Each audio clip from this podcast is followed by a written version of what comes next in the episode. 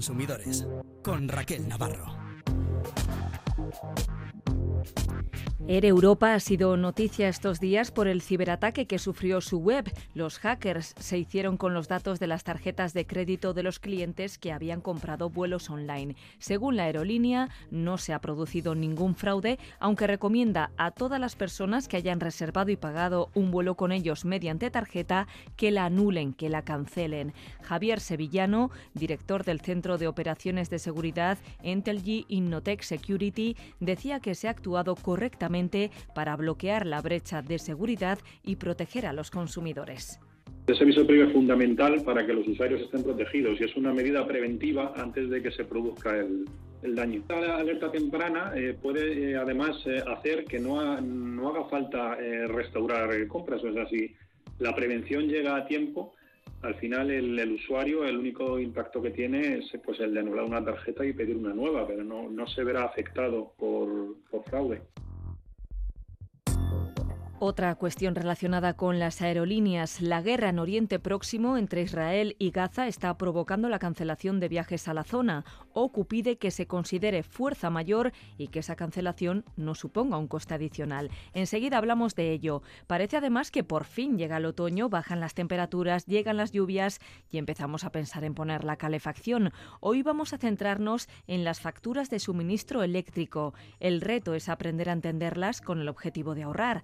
Además, vamos a contarles la última estrategia comercial de las compañías eléctricas para ganar cuatro veces más y hacernos creer que estamos ahorrando.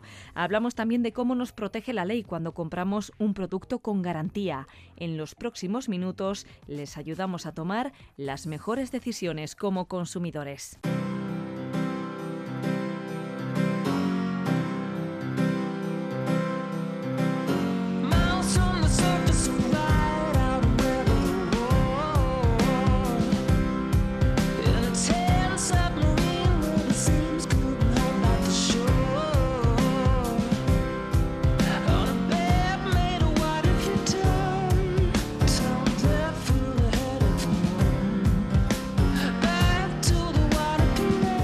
Levante la mano quien sea capaz de entender la factura de la luz. Sin saber qué hemos contratado y por qué conceptos nos están cobrando, es muy difícil ahorrar energía. Así que hoy nos proponemos cambiar esto de la forma más llana posible con Goyener El Cartea, una cooperativa que promueve las energías renovables y que está colaborando con el Ayuntamiento de Vitoria-Gasteiz para ofrecer asesorías gratuitas y personalizadas a los ciudadanos. Erika Martínez, responsable de comunicación de Goyener y presidenta de la cooperativa bienvenida. Eh, bueno, buenos días, gracias. Vamos a empezar por lo básico. Hay distribuidora, hay comercializadora. Eso mismo lo vemos en nuestro recibo. Vosotros comercializáis. Cuéntanos un poco cuál es la diferencia y qué servicio ofrecéis vosotros. Las distribuidoras son las responsables de que la electricidad, en este caso, llegue a nuestras casas. Eh, los contadores, por ejemplo, son, suyos. Las comercializadoras lo que hacemos es la gestión de la compra de la energía en el, mercado. En nuestro caso somos comercializadora, comercializamos energía 100% renovable, somos un proyecto eh, sin ánimo de lucro que además de comercializar energía, bueno, pues trabajamos por el empoderamiento de la ciudadanía a través de Goyener el Cartea y es un poco por aquí de donde nos viene pues este trabajo con el ayuntamiento. Importante saber que la distribuidora no la podemos elegir. En Euskadi es la misma para todo el mundo. Para casi todo el mundo, sí. Hay algunas pequeñas distribuidoras muy, muy localizadas en algunos pueblos, pero, pero sí, básicamente tenemos eh, una y su, contacto nos tiene que aparecer en la factura independientemente de la comercializadora. Que simplificando mucho vamos a decir que es Iberdrola. Tiene otro nombre. Eso es, sí. Pero vamos a decir que es Iberdrola, para que nos entendamos. ¿eh? Estamos simplificando todo al máximo. Hace unos años les obligaron a cambiar para que no hubiera errores y de distribución y eh, para cualquier avería que tengamos y cualquier problema hay que dirigirse a Iberdrola que la distribuidora es la responsable de que siempre tengamos luz todos los días a todas las horas. que el suministro funcione. Eso es. Según datos de OCU, solo un 11% de los consumidores entiende por completo su factura de la luz. Muchos usuarios ignoran, por ejemplo, si están en el mercado libre, que recordemos es en el que cada compañía puede fijar sus propias tarifas, o en el regulado. Entre otras cosas porque las propias eléctricas se han preocupado mucho de alentar ¿no? esta confusión. ¿Con qué dudas os encontráis, Erika, en estas asesorías que estáis poniendo en marcha? Eh, bueno, pues en primer lugar eso, no saber exactamente si estoy en mercado libre o regulado, porque hay compañías que tienen en, ambos. Entonces, lo más importante es primero localizar, vemos el logo, eh, y saber si estamos en mercado libre o regulado. Eh, lo más fácil es eh, saber cuáles son las del mercado regulado, que buscándolas enseguida aparece, son un listado muy, muy pequeño, son 7 u 8, y si no, ya estamos en el mercado libre. El mercado regulado lo que nos da opción, por ejemplo, es tener derecho a un bono social si cumplimos los requisitos, cosa que no podríamos si estuviéramos en el mercado libre. Y una forma muy fácil de localizar si estamos en el mercado libre es si tenemos aplicado algún descuento, automáticamente eh, sabemos que estamos, por ejemplo, en mercado libre. Hay otras, eh, podemos identificarlo de otras maneras, pero bueno, en el mercado regulado, como bien dice su nombre, es regulado y no se pueden aplicar descuentos. Si sabemos que tenemos un, descuento, estamos en mercado libre. Si alguna vez nos llaman y nos ofrecen cambiarnos de la misma compañía un descuento, tenemos que tener cuidado de que no los estén pasando de un mercado eh, a otro, por ejemplo. A octubre de 2023, ¿cuál es más barato? ¿Cuál recomendáis en vuestras asesorías? ¿O depende de cada persona? Eh, por lo general, cuando el mercado está estable, eh, eh, la tarifa regulada suele salir mejor. también es cierto, y aunque ahora se está cambiando y se, va a aplicar a partir del año que viene una nueva estructura, hasta ahora también han sido las facturas que cuanto de repente ha subido el mercado han sido las que más afectadas se han visto y además en un en un muy corto periodo de, tiempo. Entonces, eh, es difícil con el mercado que tenemos poder dar pautas, pero cuando el mercado está estable, el mercado regulado suele salir mejor. ¿Qué opciones de ahorro detectáis en las facturas? Es decir, ¿en, ¿en, qué fallamos? No sé si contratamos más potencia de la que necesitamos, si no acabamos pidiendo las ayudas que nos pueden corresponder, si no adecuamos nuestro consumo a los tramos horarios más baratos. ¿En qué fallamos? Pues te diré que, por ejemplo, hemos notado que la potencia cada vez más gente eh, creo que es de lo primero que, se mira, curiosamente, más que igual adaptar los horarios de consumo, que en un principio cuando hubo el cambio tarifario hubo mucho, mucho boom, pero bueno, ya como también hay ofertas de tarifas planas y demás, el consumo muchas veces pues depende un poco del tipo de tarifa que, tengas. Pero sí que es cierto que las potencias cada vez la gente las, las ajusta mejor, aún así suele haber margen de, de mejora. Antes de bajar la potencia es mejor siempre consultar en la página de la distribuidora y ante dudas llamar a la comercializadora, ¿vale? Porque bajar suele ser eh, relativamente fácil, luego si tenemos que subir nos puede dar más problemas. Otro de los puntos en los que solemos ver que hay margen de mejora y de ahorro es en los servicios adicionales que nos suelen aparecer al final de la factura, ya cuando vemos eh, lo que pagamos por el contador, el alquiler, los impuestos y demás, nos suelen aparecer ahí los servicios extra. Entonces, no es necesario contratar ningún servicio extra, así que si alguien coge la factura y lo ve, puede llamar a la comercializadora y darlo de baja. Es importante señalar que estos servicios tienen contratos independientes del de consumo. Entonces, hay que llamar y decir que se quiere dar de baja ese servicio concreto y si nos vamos de comercializadora cambiamos, asegurarnos de que damos de baja el de suministro y también el de, el de servicio, porque si no nos van a seguir cobrando el servicio. O sea que vosotros cuando os llega una factura, lo primero que miráis, ¿no? Se os va la mirada abajo y dices, vale, ya te están cobrando de más. Es lo primero porque es lo más fácil de, detectar. Y luego en las potencias, ahora cada vez más comercializadoras, eh, añaden una, una, línea de cuál ha sido tu potencia máxima utilizada, así que bueno, eso te puede dar una pista de si tienes margen o no para, para bajar. Oye, si descubrimos que estamos pagando de más y queremos dar de baja un servicio de mantenimiento sin coste o cambiar de comercializadora sin penalización, ¿suele haber permanencia? Que a veces también desconocemos. La permanencia en el mercado libre no está permitida.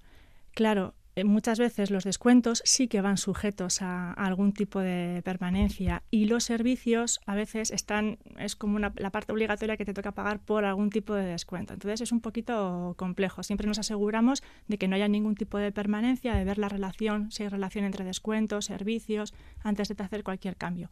Ante la duda, siempre llamar a la comercializadora antes de dar, de dar de baja para evitar penalizaciones. Hablamos del tope de gas. Se fijó un tope para el precio del gas que se usa para generar electricidad con la intención de abaratar lo que costaba la factura de la luz, bueno, pues por esa complicada situación internacional que provocó la subida del precio del gas pero está previsto que acabe con el año, que acabe en diciembre. ¿Creéis que esto también puede encarecer Veremos a ver, no sabemos en principio el precio del gas hasta ahora. Eh, bueno, no ha sucedido, no, se ha dado la situación del año pasado. Es cierto que, ahora eh, con el conflicto, la guerra entre Israel y Palestina, puede que las cosas eh, cambien y entiendo que depende un poco de, la situación, si se estabiliza o no se estabiliza, eh, pues podremos ver qué afección tiene al precio del gas, ya indirectamente o directamente al precio de, la electricidad y si es necesario volver a aplicar o, mantener este tipo de medidas para que, para que el consumidor no, no lo note tanto.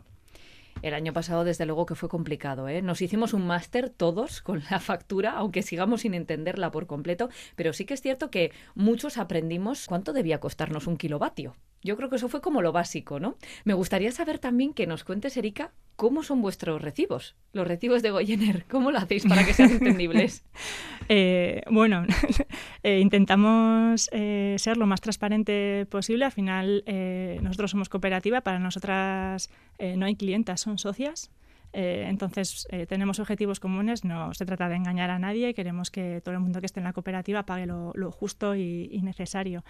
Eh, hay todas las facturas, hay, uno, hay un mínimo que tiene que cumplir, por supuesto, pues el origen de, la energía, los consumos, y luego intentamos desglosar lo mejor posible pues el coste de la energía, los cargos que realizamos, el margen que, llevamos. En nuestro caso no, ofrecemos servicios adicionales, con lo cual pues es una línea que nos ahorramos. También especificamos el gasto de, pues, por bono social. Eh, bueno, eh, no sé, intentamos eh, ser lo más claras posibles. Seguro que hay margen de, de, mejora. Intentamos cada dos por tres darle una vuelta, pues porque muchas veces nosotros tenemos mucha relación con las socias, entonces están constantemente llamando. Recibimos mucha información que nos es muy valiosa a la hora de hacer mejoras.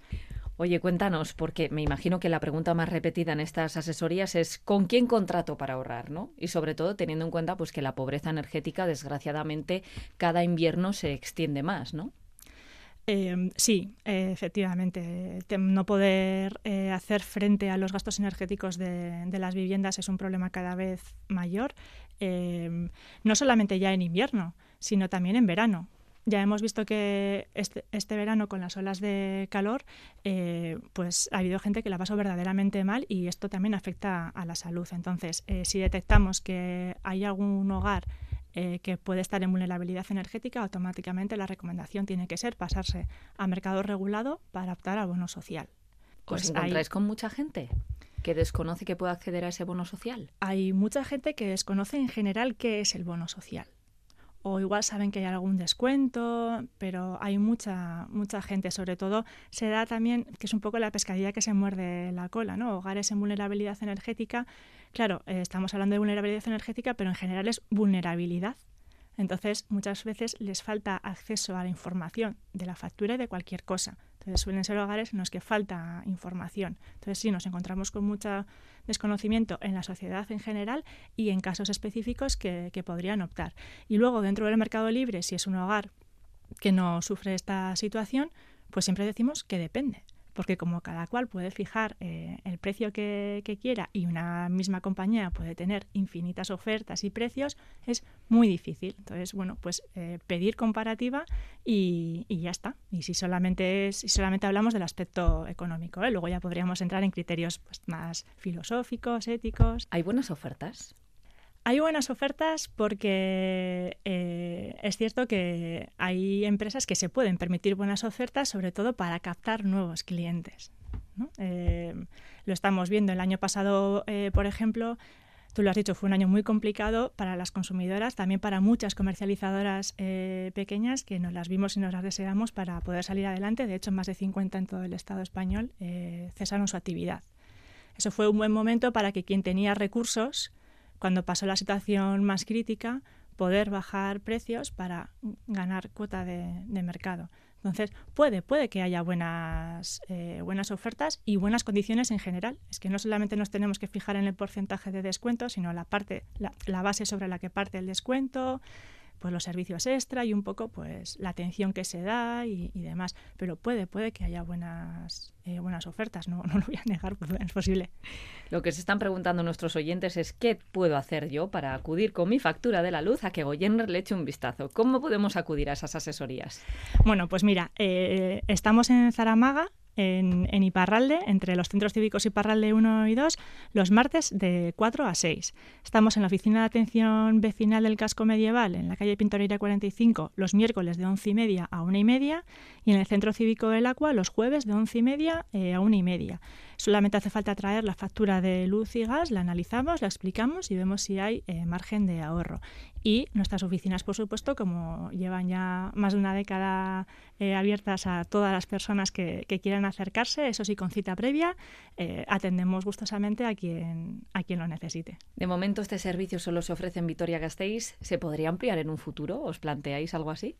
Sí, de hecho ya estamos en contacto con otros eh, ayuntamientos y se van a empezar a dar este tipo de, servicios.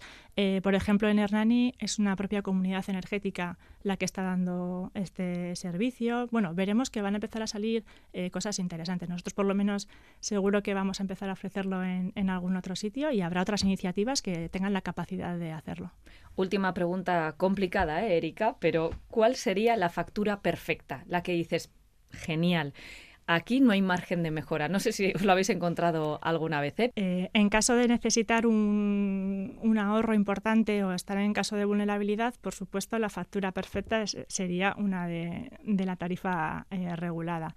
En el resto de, los casos, pues una tarifa, una, una tarifa que se ajuste a su, a su consumo, que, no, que no conlleve ningún servicio extra y una potencia contratada eh, un poquito superior a lo, a lo que normalmente utilizamos.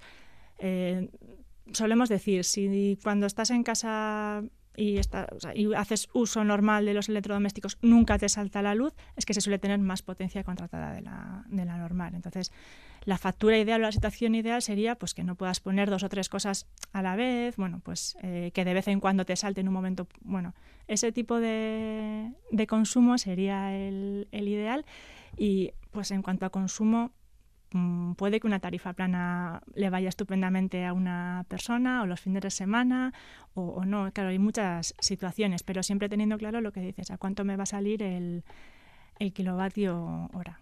¿Cuánto es eh, lo máximo que deberíamos pagar? ¿Os habéis encontrado con barbaridades? Pues eh, claro, te encuentras, es que con el mercado ha estado tan, tan raro, pues eh, te, puedes encontrar con situaciones muy, muy, muy raras. Pero bueno, nos hemos encontrado con, bueno, con barbaridades. Yo creo que con, pues con situaciones que no se deberían de, dar, no sé si llega mal la praxis, pero bueno, pues con los servicios adicionales, gente que igual pues tenía su, su eh, tarifa sin, sin revisar y igual sí que pagaba más. Eh, sobre todo igual nos da rabia cuando la gente se cree que está pagando de menos porque tiene una buena oferta y luego te das cuenta de que no lo es. Porque bueno, el resto de situaciones, pues la potencia, tenerla más contratada, más de lo normal, bueno, pues eh, es simplemente no haberlo revisado. Pero nos da especialmente rabia cuando vemos que la gente cree que está ahorrando porque tiene buenos descuentos y luego mm, realmente no, no es así. ¿Cómo de importante es el precio del kilovatio a la hora de elegir una buena tarifa?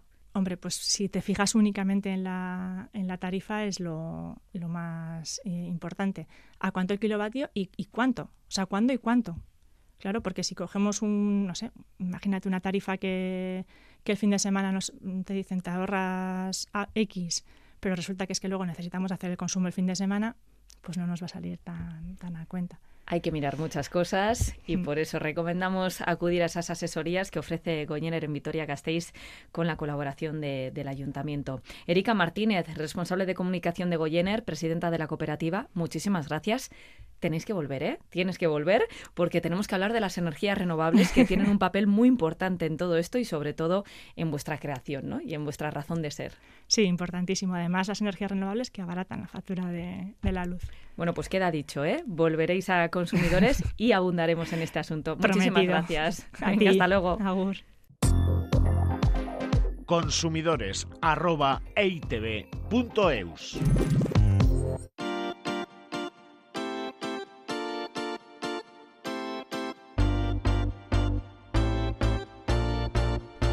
El caso. Arancha López es asesora jurídica de ECA CUP, la Asociación de Personas Usuarias y Consumidoras Vasca. ¿Qué tal, Arancha Egunon? Egunon. En este programa estamos hablando mucho de las facturas eléctricas y nos traes un caso de éxito relacionado con una distribuidora de luz. Ya lo hemos explicado, la distribuidora es la que se encarga de llevar la electricidad a nuestra casa. Es la que instala los cables, el contador, la que responde si tenemos algún problema en el suministro y no podemos elegirla.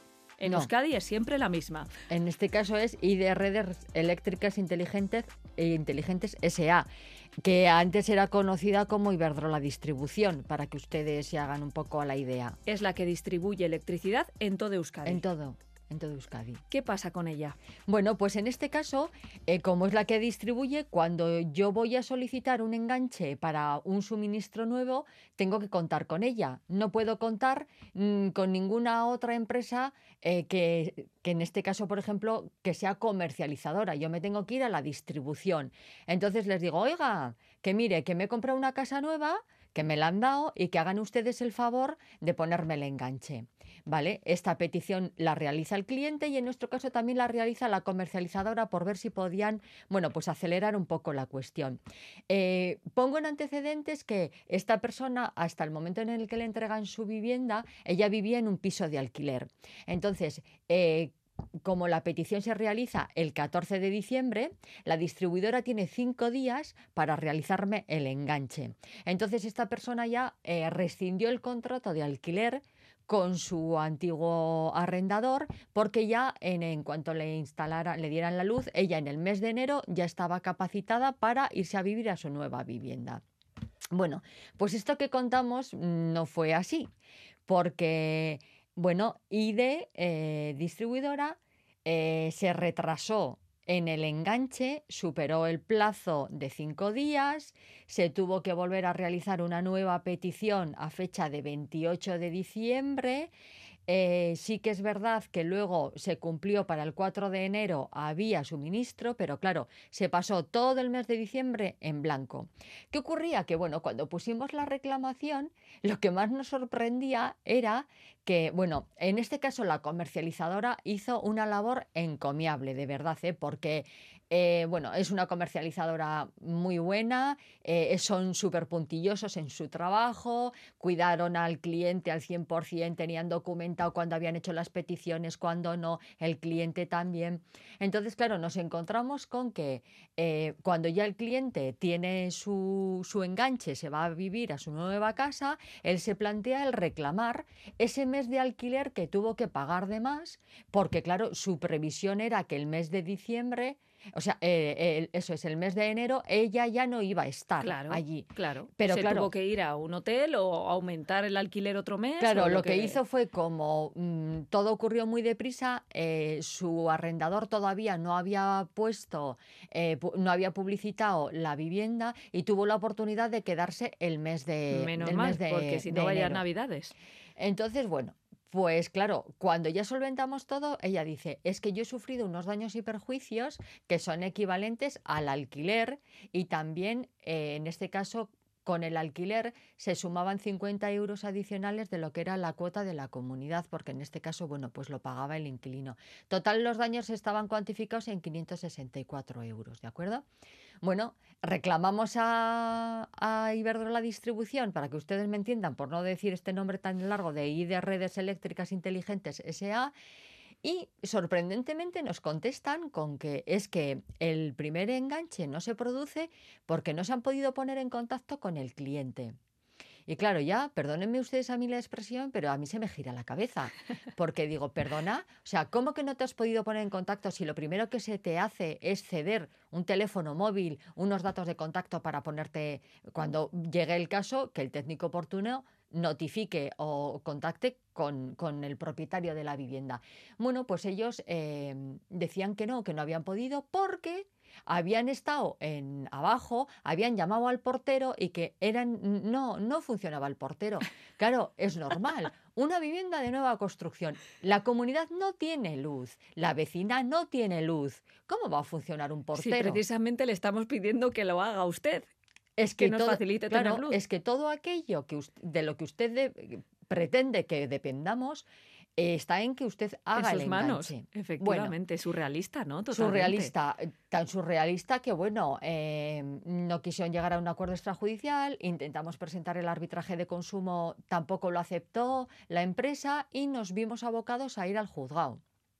Entonces eh, presentamos la demanda indicando todo lo que habíamos hecho y eh, hemos tenido sentencia esta semana y bueno, pues hemos tenido buenas noticias porque efectivamente al, al- eh, se reconoce que el retraso de ID para este enganche es totalmente injustificado, que no tiene ni pies ni cabeza porque además es que a, a esa afirmación de que ellos ha- han intentado en numerosas ocasiones llamarte, eh, ponerse en contacto telefónico con el cliente, cuando llega la hora de la prueba tampoco lo presentan. Entonces, claro, queda un poco eh, pues vacía esa acreditación y bueno pues eh, en todo ello la documentación que nosotros hicimos y la que ellos no hicieron etcétera etcétera pues lo que hemos conseguido es que este este cliente vea reconocidos estos daños y perjuicios materiales y eh, se le es la obligación de y de redes eléctricas a reembolsar al cliente la cantidad que se solicitaba.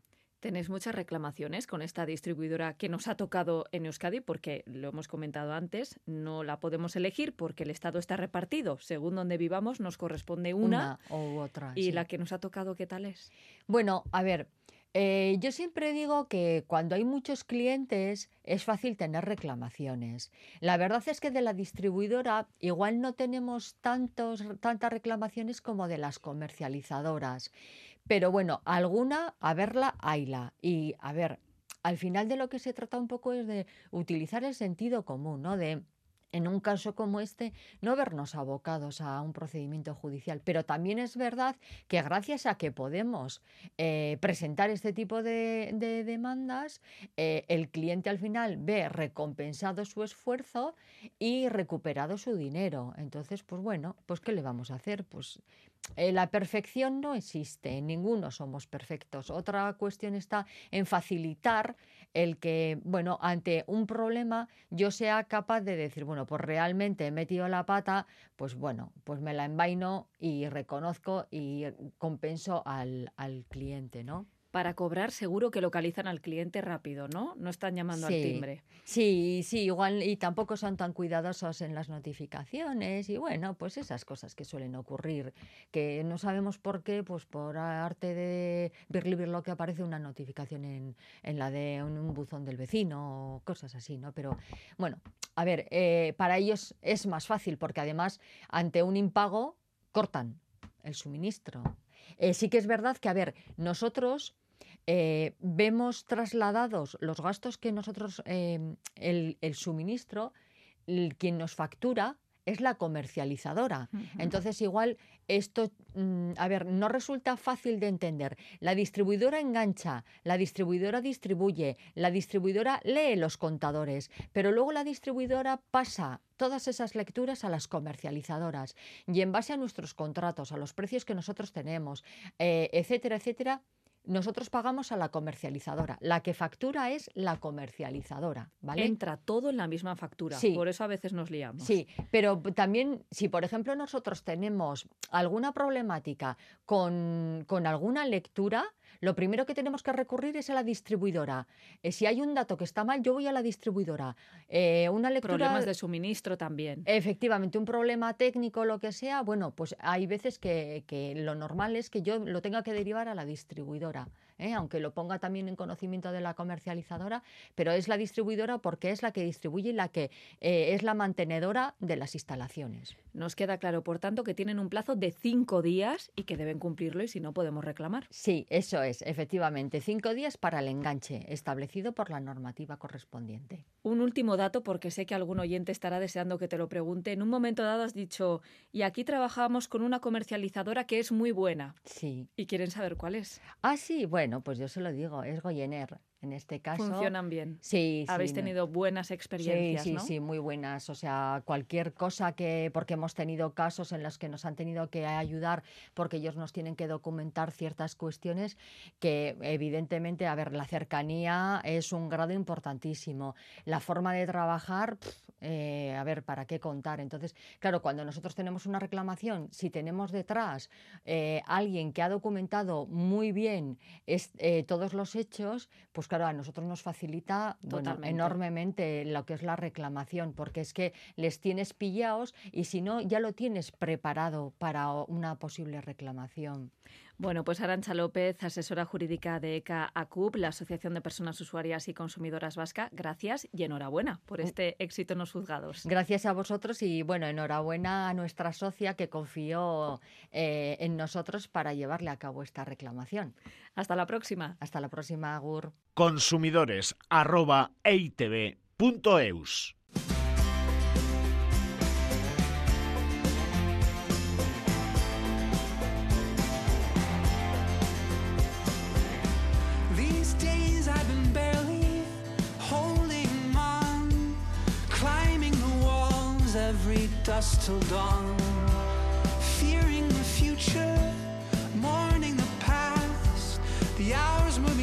De la factura de la luz vamos a seguir hablando. Hoy verán que va a ser un tema recurrente porque en OCU, la Organización de Consumidores y Usuarios, han detectado una estrategia comercial bastante astuta, ¿eh? por la que las comercializadoras eléctricas nos hacen creer que nos están rebajando la tarifa, que estamos ahorrando, cuando ellos en realidad están ganando cuatro veces más.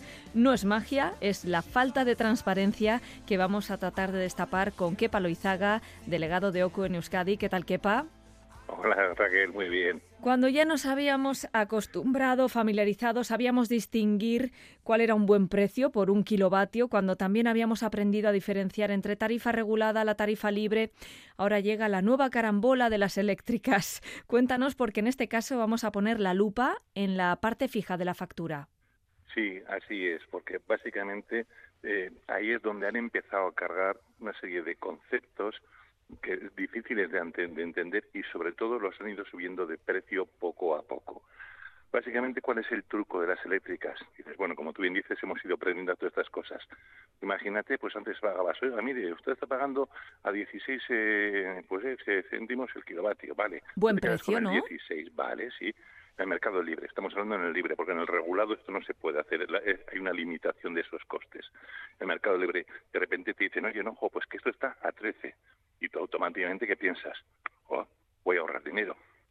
Voy a ahorrar. Pero claro, tenemos que ser conscientes que básicamente de una factura, lo que es el concepto de consumo, realmente los kilovatios que gastamos, es, pues no, no se llega al 10 o el 15 o el 20% como mucho del volumen total de la factura. Básicamente hay una serie de conceptos que están siempre, en- pues la potencia contratada, otra serie de conceptos que, que se ponen en la mayor parte y que son conceptos fijos. Entonces en el mercado regulado estos conceptos han ido subiendo de precios. Las comercializadoras los han ido subiendo de precios. Con lo cual dices, bueno, pues perfecto, yo pienso que me ahorro porque me bajan de 16 a 13, pero por la parte de atrás de la otra página de la factura me están subiendo, con lo cual ese descuento en consumo pues al final pues se, se come, se pierde, se, se disipa, se diluye, para, que nos entendamos. Entonces, ¿qué pedimos? Transparencia. Porque hay unos que te ponen las facturas en euros según al día, otros al mes, otro al año, otros por bono social, otra una serie de conceptos que al final tú no tienes claro por qué estás pagando y si tú quieres comparar con otra oferta de otra compañía, pues no vas a tener dos términos iguales para poder comparar y realmente ver si a ti te han hecho una buena oferta y realmente tienes ese descuento. Ajá, o sea Y que el truco está en ir engordando la parte fija del recibo, que además Sí. es, es la más incomprensible de todas, ¿no? Así es. Pero claro, a cambio, pues te hago una rebajita en el kilovatio. Claro, y, ese es el gancho, ese es el gancho fácil, ¿no? Pues de 16 a 13, o yo qué sé, de, tenía usted antes 20, venga, a 14. Vale, y dices, bueno, pues oh, mentalmente tú te quedas con esas cifras. Y bajar de 10 20 a 16 o de 17 a 14, eso es descuento. Dices, bueno, si descuento es que pago menos. Pues no, es ese pequeño descuento, ese chocolate del loro, como digo yo, pues te, hacen, te, te, bajan el descuento, te hacen un descuento en el precio del postre, pero te han subido bastante en el primer plato y en el segundo plato.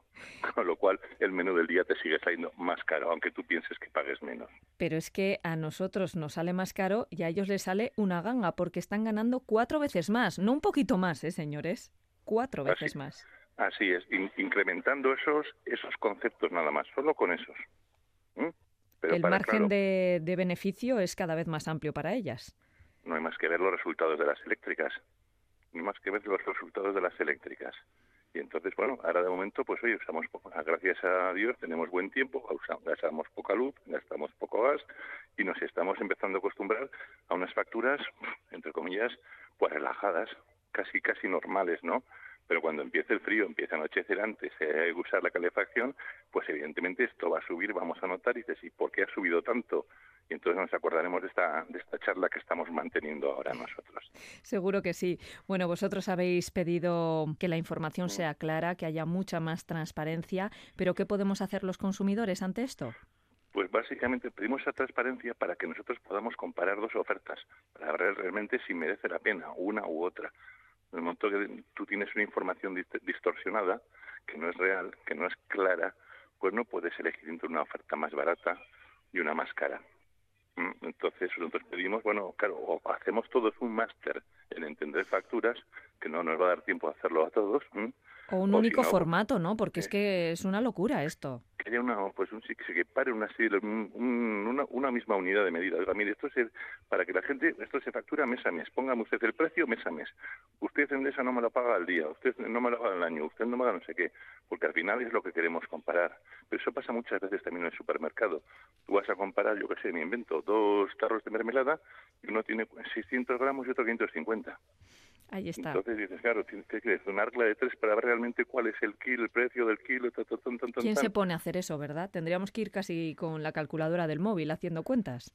Que habrá Así quien lo es. haga, ¿eh? Y no, No, no, pero- estaría mal, pero pero por eso quien puede obligarles que es el ministerio a esa transferencia, a, esa unificar esos criterios que nos puedan permitir nosotros entenderlo, tenerlo claro, comparar y valorar, tiene que ser el ministerio. Por eso nuestras quejas van al, al ministerio. Bueno, también tenemos ese comparador de tarifas de OCU, ¿verdad? Tenemos que recordarlo porque mm, es bastante útil si queremos saber si una tarifa nos interesa o no. Y sobre todo también, otro consejo es no fijarnos solo en el precio del kilovatio, ¿no? Porque si nos están intentando engañar por el otro lado, Sí, porque además el precio del kilovatio, entre comillas, es, mm, a ver, cuidado con la expresión, de lo, de lo menos importante o de lo más barato, la diferencia. Tenemos una potencia contratada. La mayoría de nosotros tenemos una potencia excesiva. ¿Cuántas veces nos ha saltado la luz en los últimos dos años? Pues es que a lo mejor tenemos contratada una potencia excesiva. Podemos bajarlo porque eso es una cuota fija todos los meses. Ujú.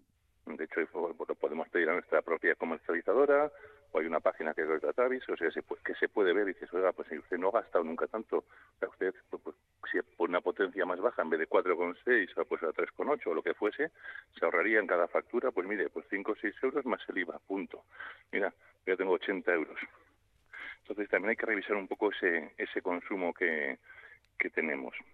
Bueno, pues ahí están esos consejos, pero seguiremos hablando de todo esto. Como muy bien decías, Kepa, empezará el frío, empezaremos a poner la calefacción y tendremos que seguir dando consejos y aprendiendo cómo ahorrar de verdad en esta factura tan incomprensible que, y que tantos quebraderos de cabeza nos dio el año pasado y probablemente nos vuelva a dar este invierno. Pero tenemos que hablar también de la guerra entre Israel y Gaza, la guerra en Oriente Próximo, porque igual que ocurrió con el terremoto de Marruecos, lo que estáis pidiendo desde OCU es que la cancelación de los viajes a Israel sea considerada causa de fuerza mayor. Cuéntanos qué significa esto. Bueno, pedimos que, porque al final vamos a ser, si nosotros somos los que cancelamos ese vuelo, ese hotel, esas excursiones que teníamos contratadas, en teoría, como la responsabilidad de cancelación es nuestra, perderíamos el dinero. Salvo que esa cancelación sea por una causa de fuerza mayor. ¿Y esto quién lo decide, Kepa? Hombre, yo creo que aquí debería decirlo el sentido común. Sea, no es que yo no vaya a Israel porque no quiera, básicamente porque es un país que está en guerra. Está costando de esta semana, pues están llegando los primeros repatriados aquí a Euskadi que han salido. Entonces, básicamente es decir, que ¿quién tiene sentido ir a un país que está en guerra, que te puedes jugar la vida? ¿Qué vas a hacer? ¿Unas excursiones pues al Mar Muerto, al Huerto de los Olivos? Pues eso es imposible. Entonces pedimos que, oiga, ante, esta situación, yo cancelo mi, mi viaje y evidentemente, oye, se me devuelva el dinero bueno, o si, la, o si la agencia de viajes o la compañía de hotel me dice, oiga, pues mire, se lo mantengo durante seis meses, que esto dentro de seis meses, pues ah, esperemos ¿eh? que, que, haya acabado. Pues bueno, ya lo aceptaré yo. Pero hay que alegar siempre fuerza mayor, porque esto no es un capricho que yo me he levantado esta, hoy por la mañana y digo, va, no me apetece ir. Porque en el tema Marruecos podías decir, bueno, pues es que oye, a lo mejor el terremoto ha destruido lo que iba a haber, o los hoteles. Bueno, pero, este, pero en este caso, es una guerra. Sí, sí, sí. Que, está muriendo gente todos los días. Lo ¿Qué que... tiene ir a hacer turismo allí? Pues, ninguno. Lo que debería hacer el Ministerio de Asuntos Exteriores entiendo que es eh, actualizar la recomendación de viajes a este país, ¿no? Considerarlo, por tanto, causa de fuerza mayor. Sí, básicamente, pues, sobre todo porque oiga, nosotros recomendamos a nuestros ciudadanos que no vayan. Oiga, pues no, pues diga, no, no, no, no se va, esto es un país de guerra, no se puede ir, están las fronteras cerradas, están costando que salgan los aviones para repatriar gente, sí. no hay vuelos además a ir, oiga, no puedo ir. Es una causa de fuerza mayor y, por supuesto, permítaseme cancelar sin ningún coste para, para mí. En cualquier caso, hasta que esto ocurra, bueno, pues obviamente no, no vamos a viajar a, a, Israel y lo que tendremos que hacer es reclamar después, entiendo, ¿no? Sí, no, en un momento, pues yo vente, voy al corte inglés, oiga, canceleme el vuelo, o sea, el viaje que tendría pues para la semana que viene o para el 1 de noviembre, pues, pues que, con perdón, no hay quien vaya. No tiene sentido yo jugarme la vida allí.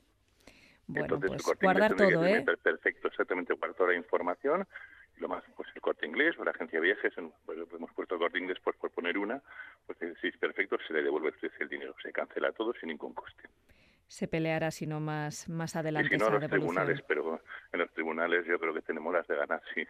Pues, pues porque sentido común. Ahí no hay ahí no hay otra. No es como Marruecos que bueno pues eh, compañías que sí volaban o no ciertos destinos aquí es otra otra situación. Estamos hablando de una situación bélica que no que de la que no tenemos pues no, ni, ni, ni, fechas de cuándo va a acabar ni cómo va a acabar el país ni ni nada. Entonces no tiene sentido. No tiene sentido ir a jugarnos la vida en vez de ir de vacaciones Recordamos, dudas, consultas, quejas, todas se las pueden facilitar a Kepa Loizaga en consumidores.eitv.eus. Kepa Loizaga, delegado de OCU en Euskadi, muchísimas gracias por habernos atendido de nuevo.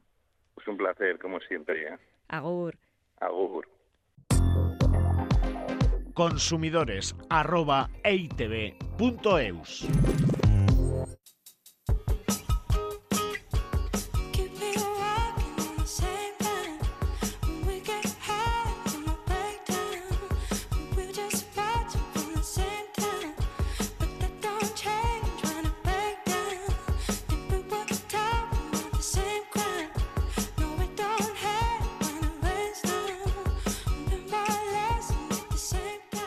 enero de 2022, todos los bienes de consumo que compramos cuentan con tres años de garantía frente a los dos años que tenían hasta entonces.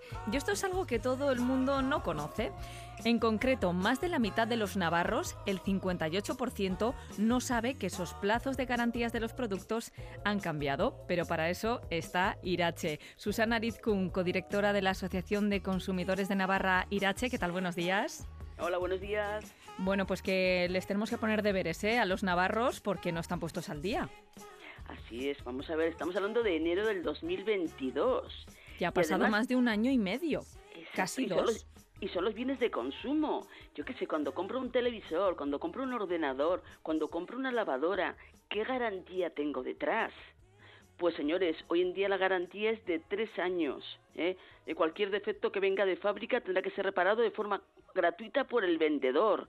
O sea, quiere decir, en tres años nos tienen que dar una salida al problema que tengamos en nuestro aparato. ¿eh? Y que bueno, que no lo conozcamos, pues es un poquito triste, sí. Al final, el ciudadano tiene que saber, tenemos que aprender. Y la prueba es que es la típica consulta que estamos teniendo últimamente de los consumidores. He comprado una lavadora, he comprado un electrodoméstico. Oye, y no sé qué garantía tengo detrás. Y tengo derecho a que me lo reparen. ¿Y por cuánto tiempo? ¿Y me cubre todo? típicas preguntas. Claro, porque muchas veces te encuentras con que el servicio técnico pues te, te, quiere cobrar, ¿no? Por la mano de obra o por una pieza que tienen que pedir, este tipo de cosas. Así es, pero vamos a ver, tengamos claro, eh, la garantía está de tres años y durante dos años se presume que el defecto viene de la venta. Es decir, que el defecto esto? estaba antes. Así es, Exacto. Quien tiene que demostrar que realmente a lo mejor lo hemos deteriorado nosotros o no existía desde el momento de la venta es el vendedor o el fabricante en esos dos años. Y si no lo pueden demostrar, lógicamente el consumidor en esos dos años tiene derecho a que eh, bueno, eh, la empresa X asuma la responsabilidad y nos reparen realmente nuestro aparato. Esto ¿Eh? se ha mejorado muchísimo, ¿eh, Susana, porque antes, si no me equivoco, este plazo en el que se presupone que el defecto ya venía de antes de, de que tú lo compraras era solo de seis meses. Ahora se ha ampliado a dos años. Así es, es una gran, gran ventaja para el consumidor, porque antes era lo típico de pasados seis meses y un poquito más, ay, pues que el teléfono me falla. Vas a la tienda y te dicen, es que le has pegado un golpe, no te cubre. Es que lo tienes mojado, no te cubre. O ni te especifican diciendo, no le cubre a usted.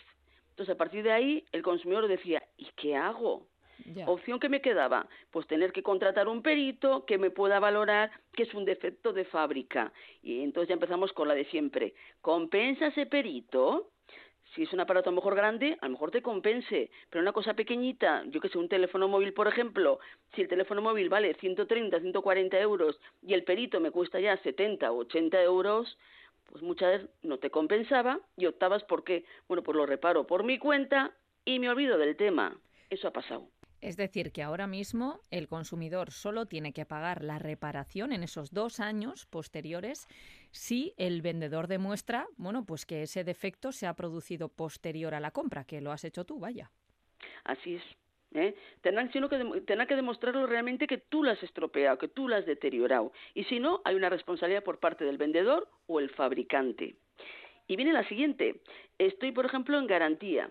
Y bueno, y el aparato que falla. Y dices, ¿qué garantía tengo detrás con respecto a ello? Un año. Un año de- tiene que responder por el arreglo en garantía.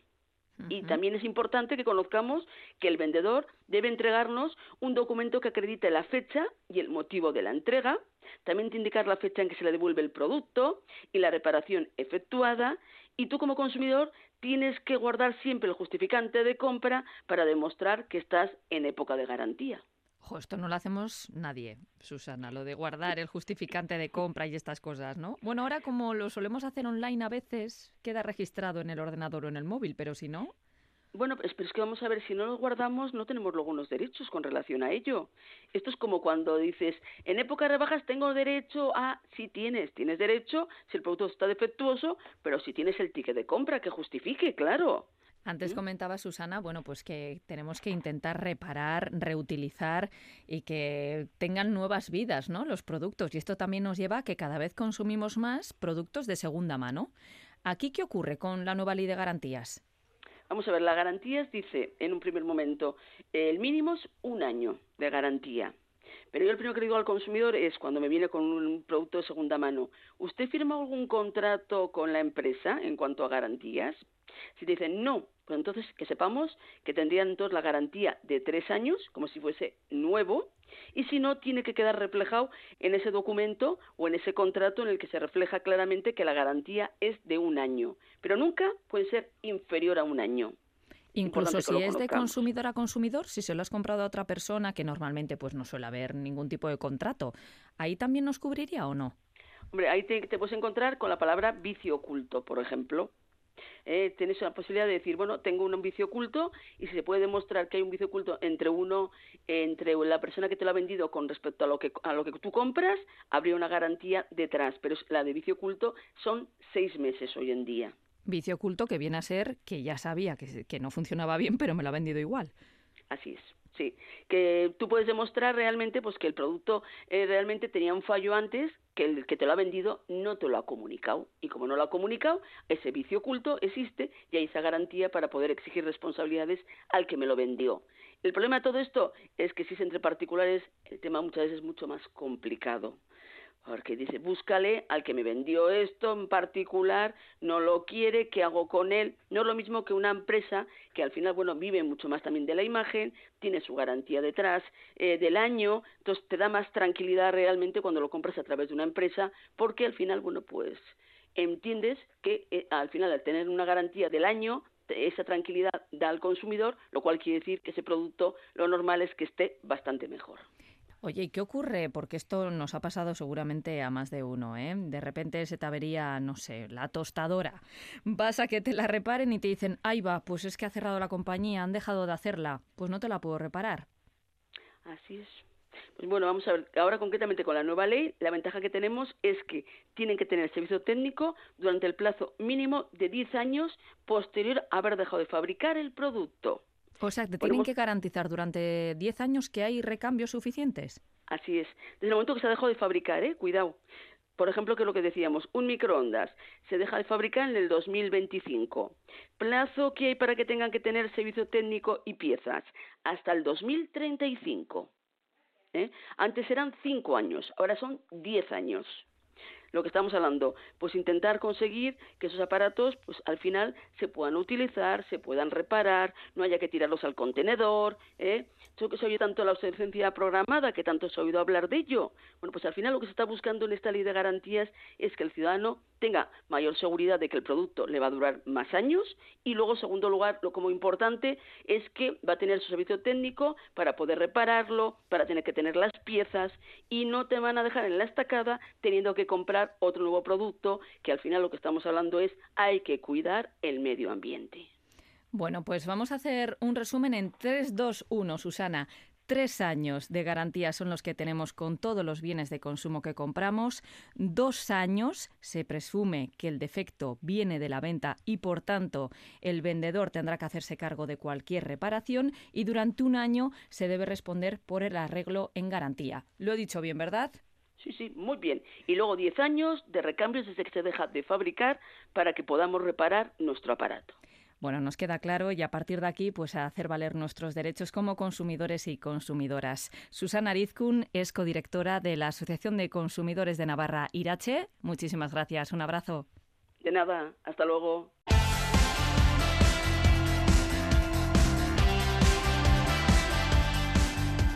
Nos vamos, disfruten del día y nos escuchamos la próxima semana en Consumidores.